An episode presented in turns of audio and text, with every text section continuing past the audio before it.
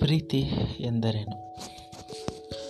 ಕಾವ್ಯ ಮುಗ್ಧ ಹುಡುಗಿ ಹಳ್ಳಿಯಲ್ಲಿ ವಾಸ ಇರುವ ಆಕೆ ತನ್ನ ತುಂಟ ಮಾತುಗಳಿಂದ ಎಲ್ಲರಿಗೂ ಅಚ್ಚುಮೆಚ್ಚು. ಮುಗ್ಧ ಮಾತು, ತುಂಟ ನಗು, ಸರಳವಾದ ಜೀವನ ಶೈಲಿಗಳಿಂದ ಆಕೆಯನ್ನು ವರ್ಣಿಸಬಹುದು ಅಪ್ಪ ಅಮ್ಮನ ಕೊನೆಯ ಮಗಳು, ಅಕ್ಕಂದಿರ ಮುದ್ದಿನ ತಂಗಿ ಬಡತನವಿದ್ದರೂ ಕೂಡ ನೆಮ್ಮದಿಗೆ ಕೊರತೆ ಇರಲಿಲ್ಲ. ತಾನು ತನ್ನ ಮನೆ ಸ್ಕೂಲ್ ತನ್ನ ಪ್ರಪಂಚ ಅಂದುಕೊಂಡಿದ್ದ ಹುಡುಗಿಗೆ ಬೇರೆ ಪ್ರಪಂಚದ ಅರಿವೇ ಇರಲಿಲ್ಲ. ಆದರೆ ಕಾವ್ಯ ಹೈಸ್ಕೂಲ್ ವಿದ್ಯಾಭ್ಯಾಸ ಮುಗಿಸಿ ಕಾಲೇಜ್ಗೆ ಕಾಲಿಟ್ಟ ನಂತರವೇ ಆಕೆಗೆ ಹೊಸ ಪ್ರಪಂಚದ ಅರಿವಾಗಿತ್ತು.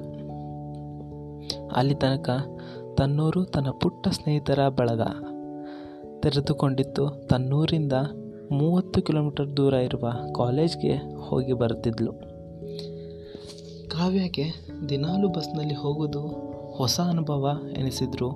ಕೂಡ ದೊಡ್ಡ ಕಾಲೇಜ್ ಸಾವಿರಗಟ್ಟಲೆ ವಿದ್ಯಾರ್ಥಿಗಳು, ನೂರಾರು ಲೆಕ್ಚರ್ಸ್ಗಳು, ನಗರದ ಸ್ನೇಹಿತರ ಜೀವನ ಶೈಲಿ ಇವೆಲ್ಲವೂ ಅವಳಿಗೆ ಇಷ್ಟವಾಗಲಿಲ್ಲ. ಹೈಸ್ಕೂಲ್ನಲ್ಲಿದ್ದಾಗಲೇ ಹಕ್ಕಿಯಂತೆ ಹಾರಾಡುತ್ತಿದ್ದ ಆಕೆಗೆ ಕಾಲೇಜ್ ಜೀವನ ಪಂಜರದಲ್ಲಿ ಬಂಧಿಸಿಟ್ಟ ಹಾಗೆ ಆಗಿತ್ತು. ಮೊದಲೇ ಒಲ್ಲದ ಮನಸ್ಸಿನಿಂದ ವಾಣಿಜ್ಯ ವಿಷಯಕ್ಕೆ ಹೋಗಿದ್ದ ಆಕೆ ಕಾಲೇಜ್ ಕೂಡ ಒಲ್ಲದ ಮನಸ್ಸಿಂದ ಹೋಗುವ ಆಸೆ ಆಕೆಯದು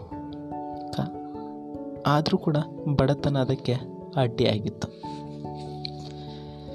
ಚೆನ್ನಾಗಿ ಓದ್ತಾ ಇದ್ದ ಆಕೆಗೆ ವಾಣಿಜ್ಯದ ಯಾವ ವಿಷಯಗಳು ಕೂಡ ಇಷ್ಟ ಆಗಿರಲಿಲ್ಲ. ಹೇಗೋ ಕಷ್ಟಪಟ್ಟು ಪಿ ಯು ಸಿ ಶಿಕ್ಷಣ ಮುಗಿಸುವ ಹಂತಕ್ಕೆ ಆಕೆ ಬಂದಿದ್ದಳು. ಕಾಲೇಜ್ ಕೊನೆಯ ದಿನಗಳೇ ಆಕೆ ಬದುಕಿನಲ್ಲಿ ಬರೆಯದೆ ಪ್ರಪಂಚದ ದಿಕ್ಕಿಗೆ ಕರೆದುಕೊಂಡು ಹೋಯಿತು. ಕಾಲೇಜ್ ಬರುವ ತನಕ ಆಕೆ ಹುಡುಗರ ಜೊತೆ ಮಾತನಾಡುತ್ತಾ ಇರಲಿಲ್ಲ ಅವರೆಲ್ಲ ನಮ್ಮ ಶತ್ರು ಎನ್ನುವ ಮನಸ್ಥಿತಿ ಹೊಂದಿದ್ದಾಳು ಆದರೆ ಆಕೆಗೆ ಎಂದೂ ಕೂಡ ಪ್ರೀತಿ ಪ್ರೇಮಗಳ ಮಾತು ಇಷ್ಟ ಆಗುತ್ತಿರಲಿಲ್ಲ. ಸದಾ ಆಕೆ ಅಂತಹ ಮಾತುಗಳಿಂದ ದೂರ ಇರುತ್ತಿದ್ಲು. ಕಾಲೇಜಲ್ಲಿ ಪರಿಚಯವಾಗಿದ್ದ ಸ್ನೇಹಿತೆ ಸೌಮ್ಯ ಕಾವ್ಯಾಳ ಬದುಕಿನ ಶೈಲಿಯನ್ನೇ ಬದಲಾಯಿಸಿದ್ದಳು.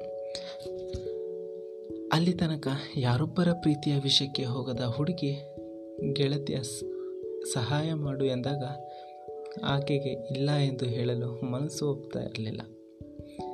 ಗೆಳತಿಯ ಒತ್ತಾಯಕ್ಕೆ ಸ್ನೇಹಿತರೆ, ಆ ಹುಡುಗಿ ಮಣಿದು ಆಕೆಯ ಹುಡುಗ ಸಾರ್ಥಕ್ ಜೊತೆ ಮಾತನಾಡಲು ನಿರ್ಧರಿಸಿದ್ಲು. ಆಕೆಗೆ ಅಣ್ಣ ಇರಲಿಲ್ಲ. ಅವನು ಆರಂಭದಲ್ಲಿ ತಂಗಿ ಎಂದು ಕರೆಯಲು ಆರಂಭಿಸಿದ. ತಂಗಿ ಎನ್ನುವ ಮಾತು ಆಕೆಗೆ ಇಷ್ಟವಾಗತೊಡಗಿತು.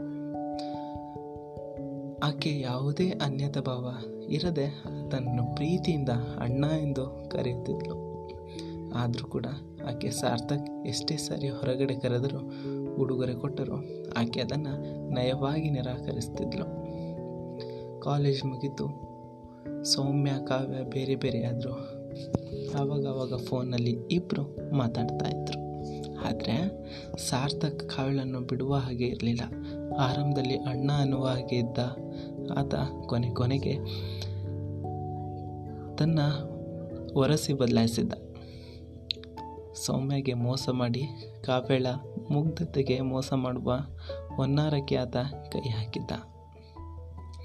ಇನ್ನು ಮುಂದಿನ ಕತೆ ಮುಂದುವರಿಯೋದು ಮುಂದಿನ ಎಪಿಸೋಡಾಗಿ ಎಲ್ಲರೂ ಕಾಯ್ತಾ ಇರಿ. ಬಾಯ್ ಬಾಯ್